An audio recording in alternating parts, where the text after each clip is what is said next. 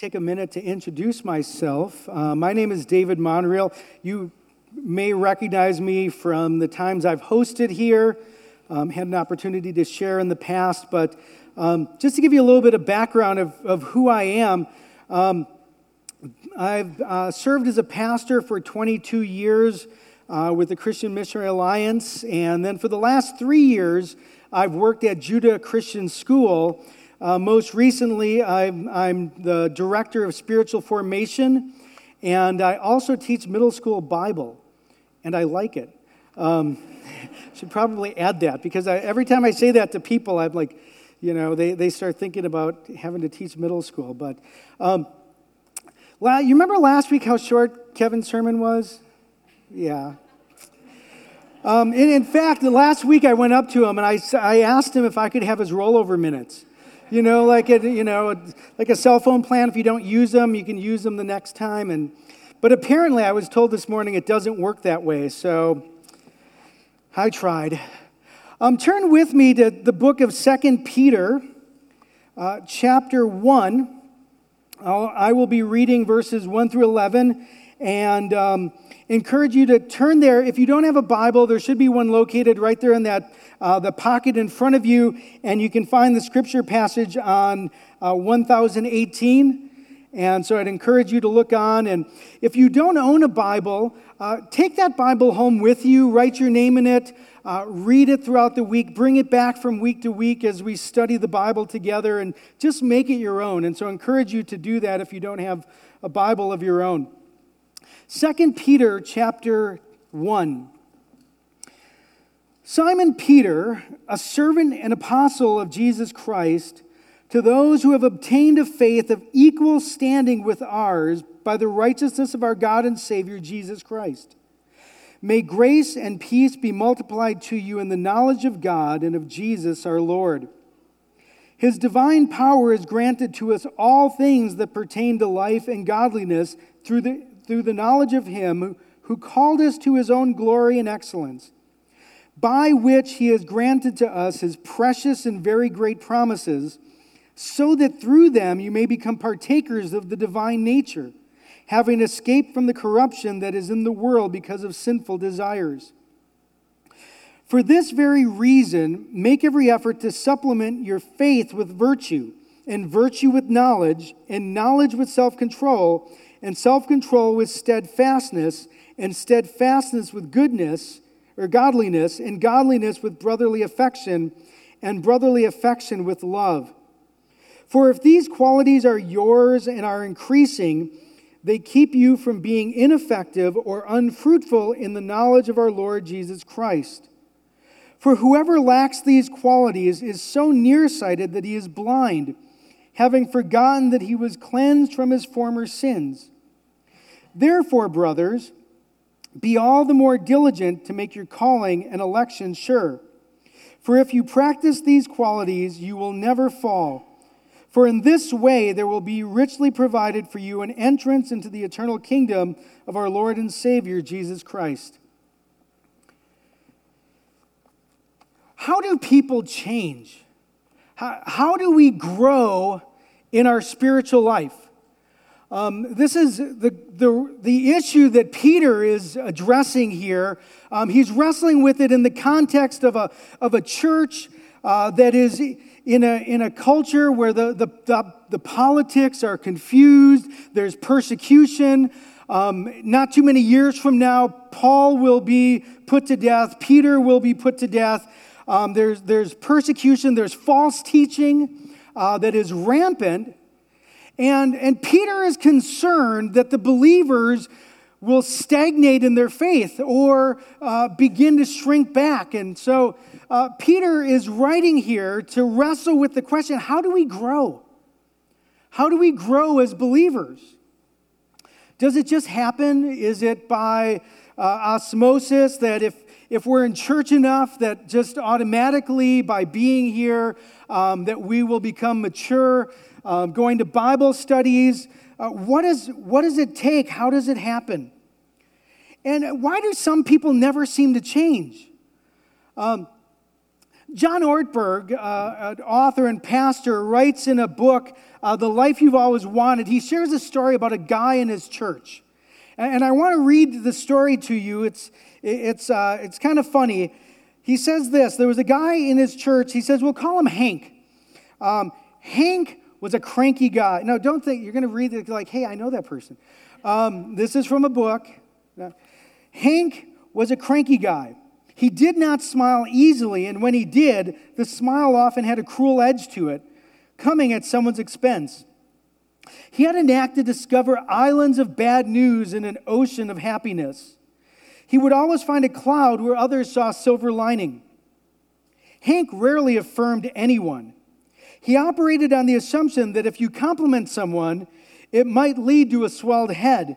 So he worked to make sure everyone stayed humble. He was a ministry of cranial downsizing. His native tongue was complaint. He carried judgment and disapproval the way a prisoner carries a ball and chain.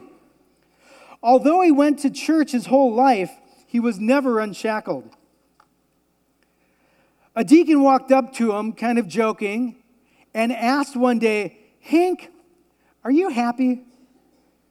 Hank paused and thought about it for a minute and then replied without smiling, Yeah. Well, tell your face.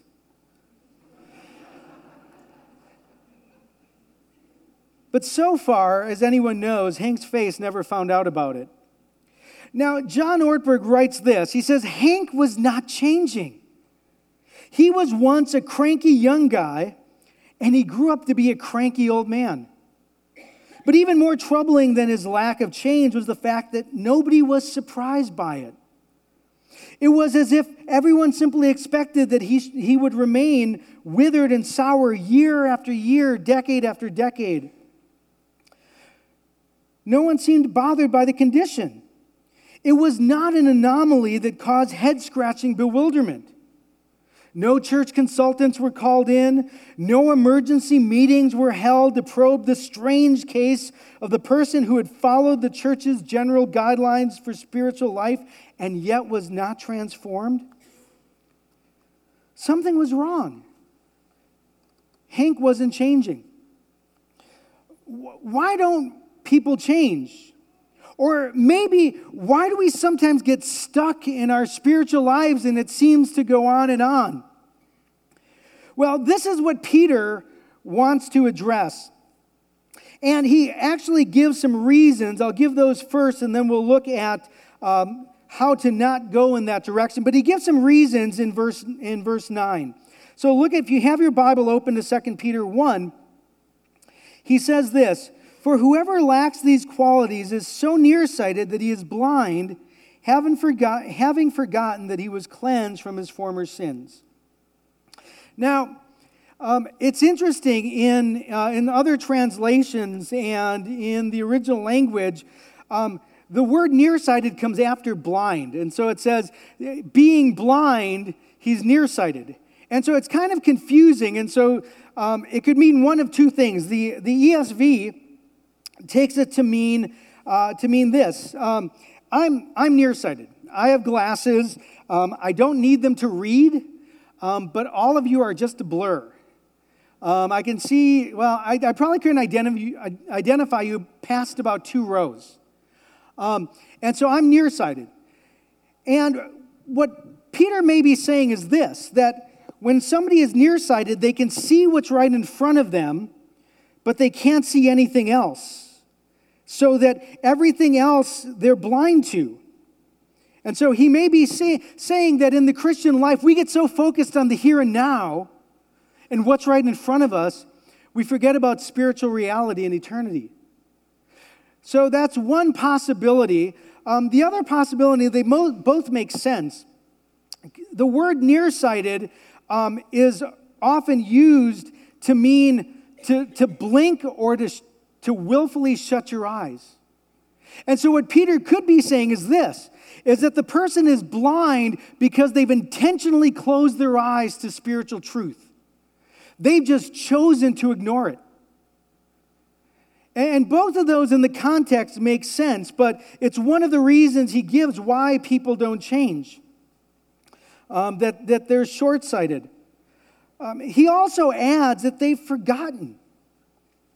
You know, one of the things in the Christian life, you see this in, in the Old Testament, repeated in the New Testament over and over and over again. It says, remember. And we're so prone to forget. He says, remember. And, and what he says here is, remember your past sin that you've been saved from.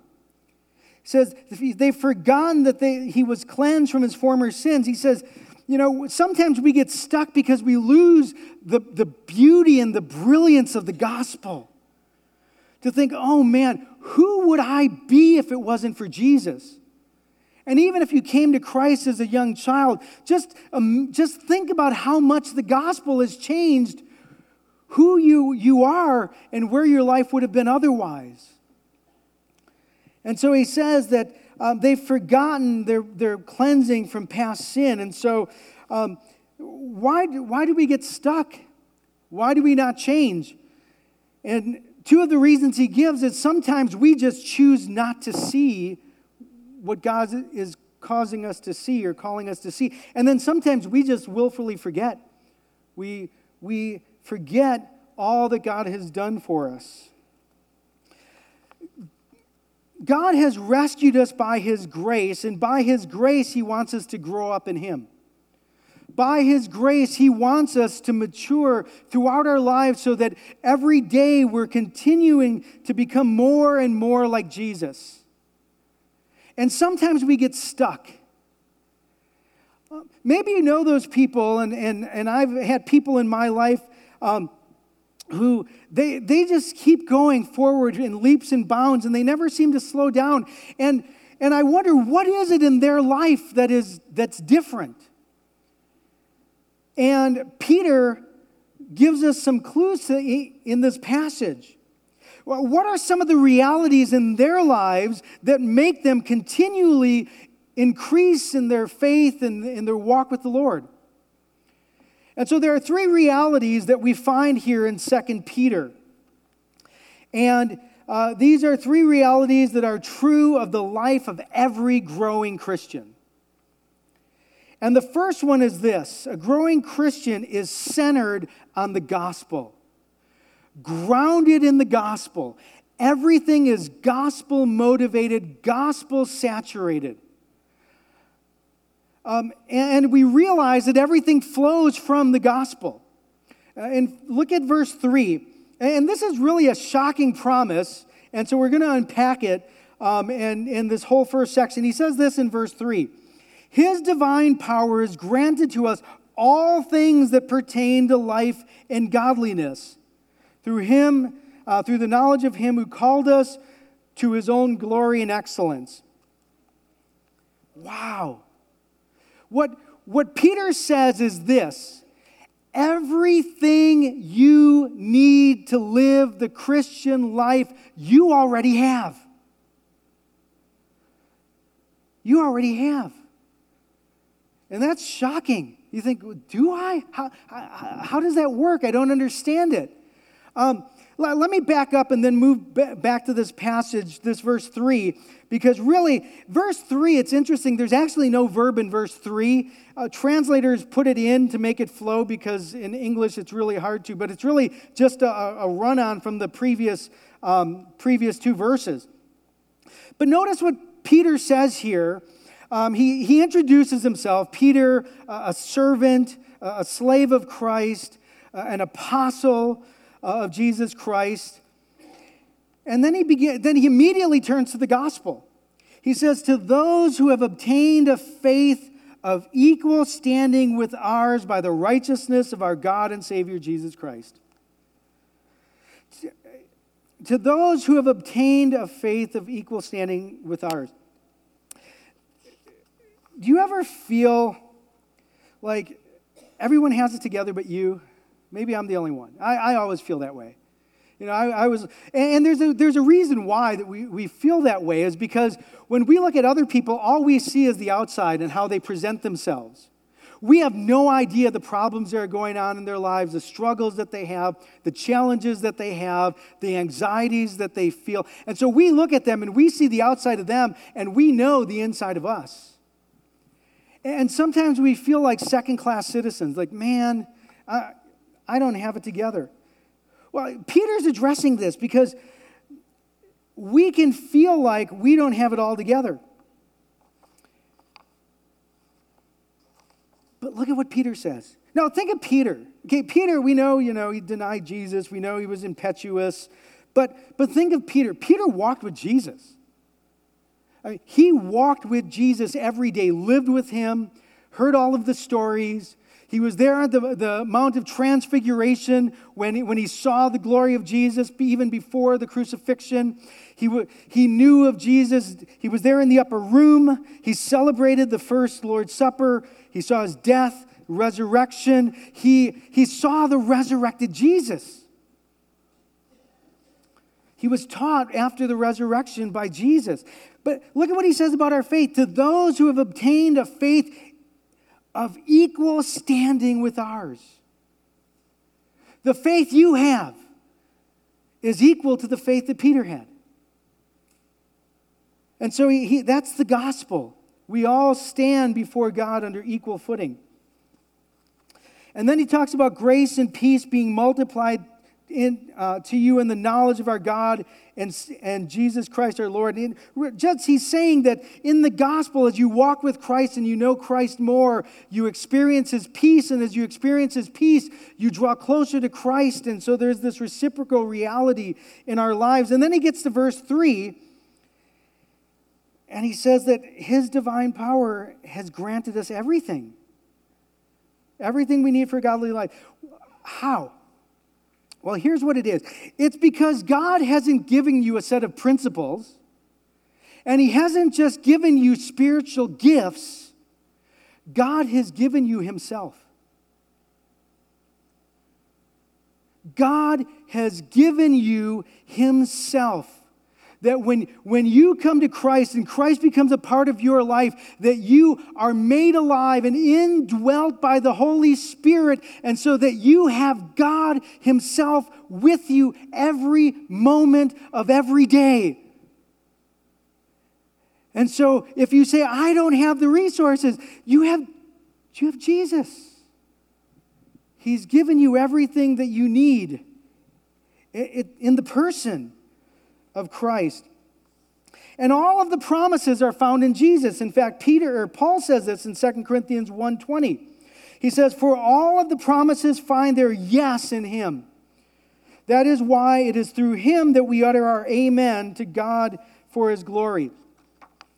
Well, let me just make one practical application here about promises.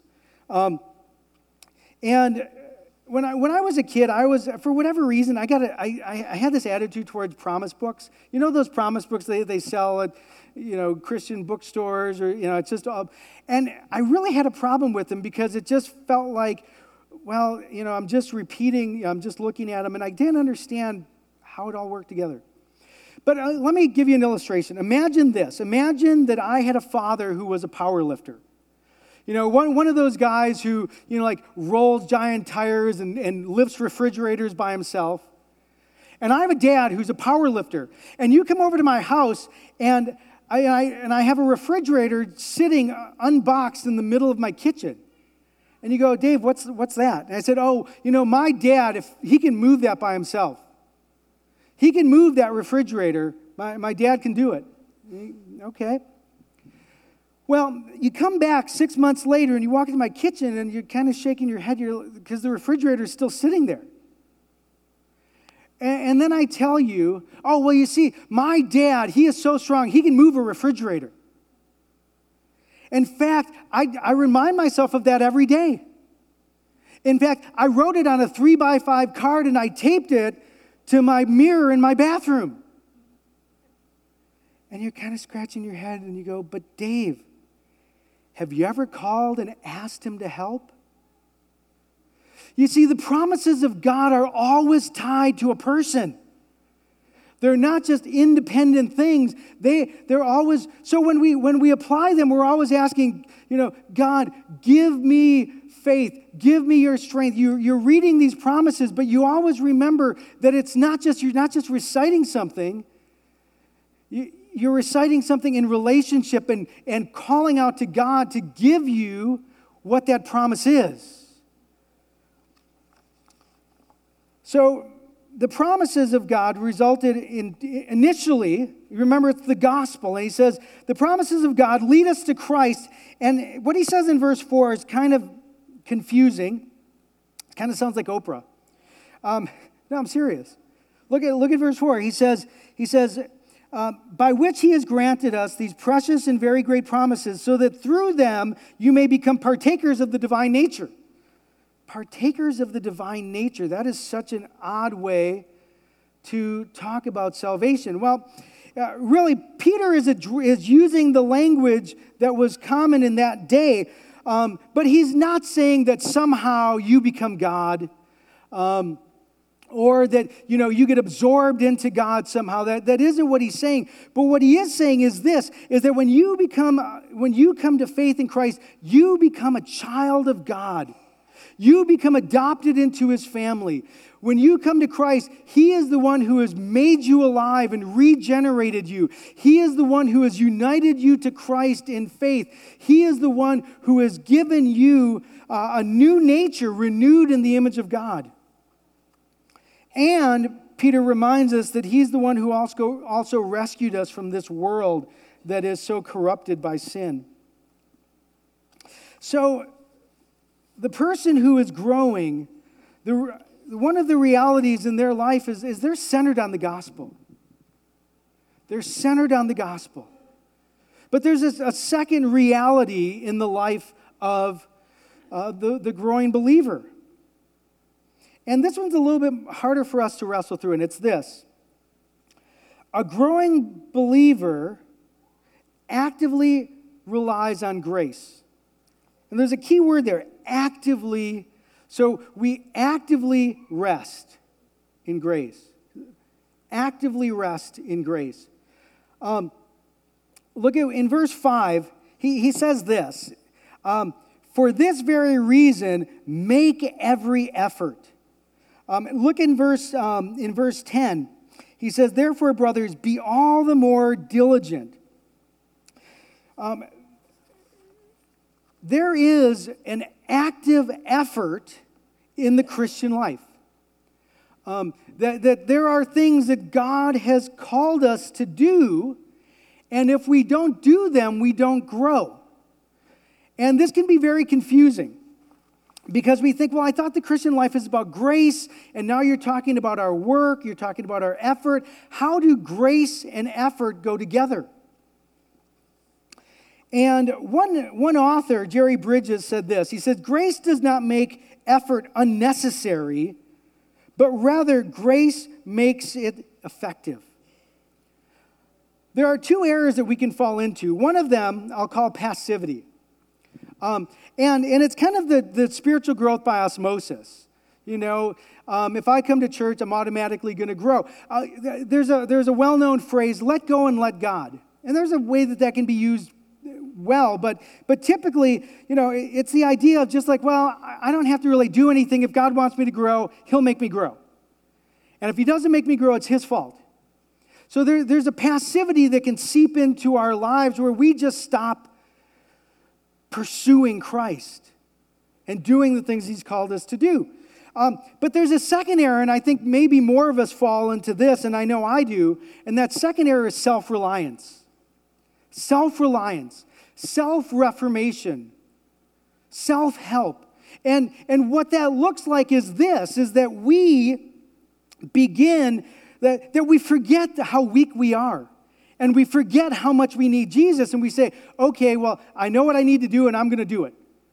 And, and we begin to not rely on Jesus, we begin to just rely on ourselves.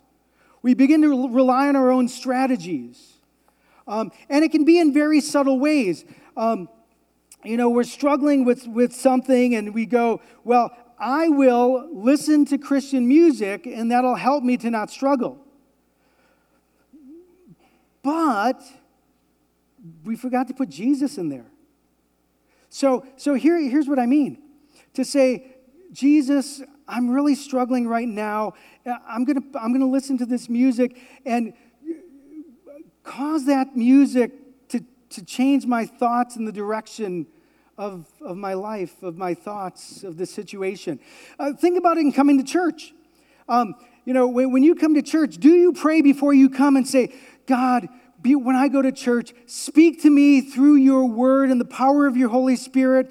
God, when I go to church, may I worship and glorify you because you're worthy of worship. It's not about the songs that are sung, whether I like them, um, whether it's Southern gospel. I don't like Southern gospel.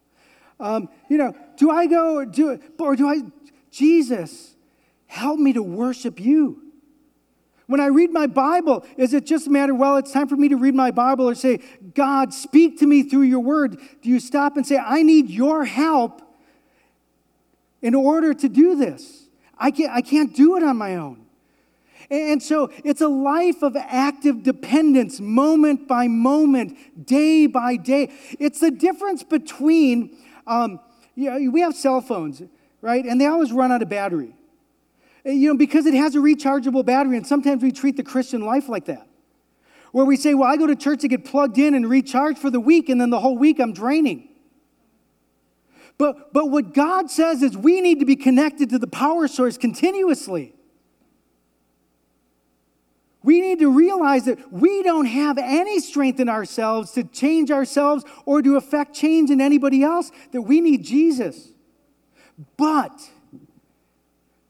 but when you realize that and in humility ask God for the grace and strength, then you can step out in faith, and what you do is effective because it is energized by grace.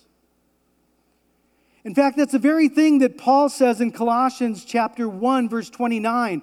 He, he says this, "For I toil I labor, struggling with all His energy that He powerfully works within me. So, so what he says here is he says, I labor. What I do in ministry is hard work, it is effort.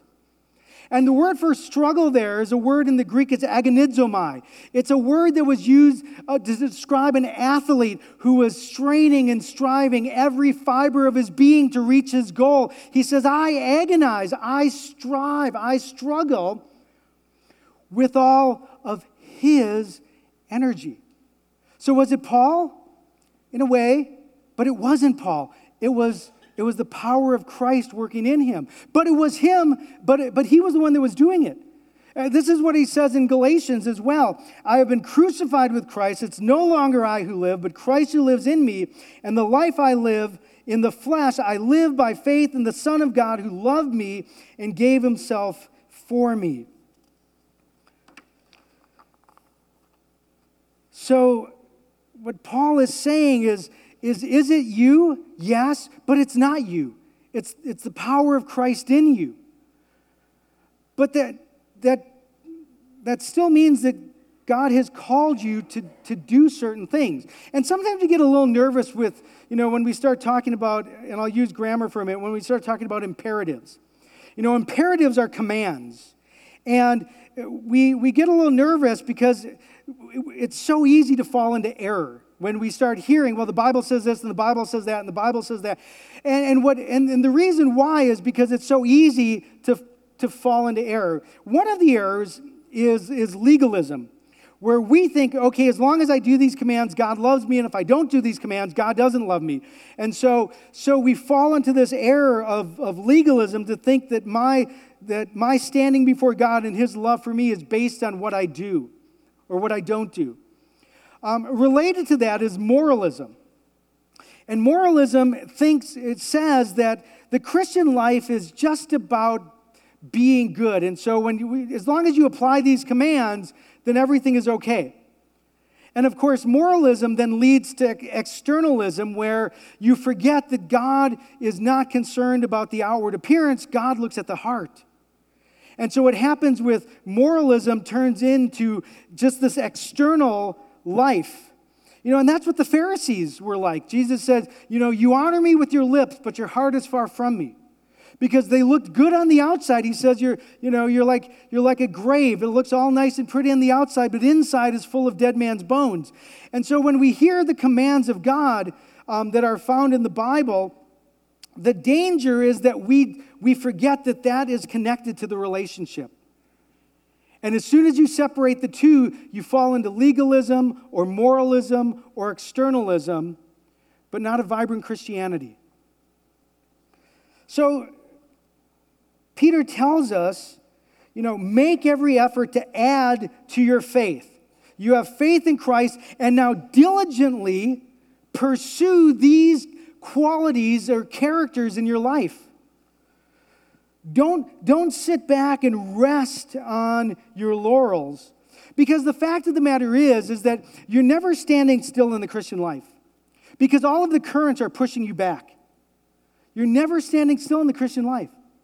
Either you are pressing on and moving forward, or you're drifting away. Because you can't stand still. And, and so, what, what Peter says here is passionately pursue Christ but do it by grace.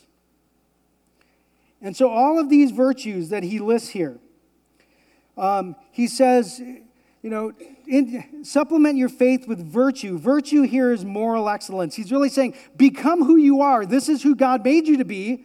This is the goal he has for you, and work towards being the person that he has made you to be. He talks about knowledge, add your, your virtue knowledge. And knowledge here is that practical wisdom and discernment that comes with walking with Christ. He talks about add your knowledge self control, and self control is the opposite of uncontrolled desire. That, that as you, the, the Holy Spirit gives you the strength to control yourself, you, you turn away from, from sin and your, and your uncontrolled sinful desires. He talks about steadfastness, and that's bearing up under hardship, to, to, to have endurance, to have perseverance um, when things get rough. Um, and then he talks about brotherly affection. And of course, that's the affection and, and love, the familial love that we're to have for one another as fellow believers. And then he, he caps it all with love. And he says, if these qualities are yours, and so it's not a one or the other, it's all of them, and, and, and then continuing to, to cycle through and grow in them, if these qualities are yours and are increasing, they keep you from being ineffective or unfruitful in the knowledge of our Lord Jesus Christ. So let me close very briefly with the third, uh, the third reality in the, in the life of, of an effective believer. And so what, what's the final, the final reality? And that is this. A growing Christian is confident in God's calling. Um, Peter here, he says in verses 11 and 12, and it's, again, we can take it and misunderstand what he's saying.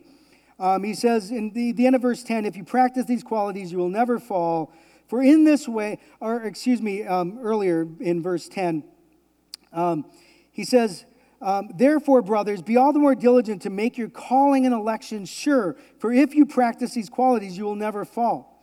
Now, Peter isn't talking about, he, he's not saying that if you don't do these things, you're going to lose your salvation. Um, that, that isn't what's in view here. And we need to understand that there is a difference between the security of the believer and the assurance of the believer. So, security and assurance. And so, here's the difference security is the objective reality that God has you in His hand and He's not letting you go. So, that's security. Assurance is my apprehension, my feeling of that relationship with Christ? Do I have, do, do I, I, I sense um, the reality of God in my life? And when we, when we aren't pursuing Christ, when we're allowing sin to come in our lives, we can lose that assurance. That doesn't mean we've lost our security. So, Peter here is talking about that assurance that we have and that confidence that we have. And then he closes in verse 12 or verse 11. He says, For in this way, there will be richly provided for you an entrance in the eternal kingdom of our Lord and Savior Jesus Christ. Here's the goal the goal is one day to stand before our Savior and hear, Well done, good and faithful servant. Well done. And the image that Peter uses here is, a, is an image from the Olympics. Because um, you see, when an athlete would compete in the Olympics and then he would, and when he won, when he came back into town, they, what they would do is they would create a special entrance for him so that he could be, he could be gloriously received into the community. And so, what Peter says is that, you know, we begin by grace, we continue by grace, the goal is by grace, and we want to hear, well done, good and faithful servant. Would you join me as I lead us in prayer?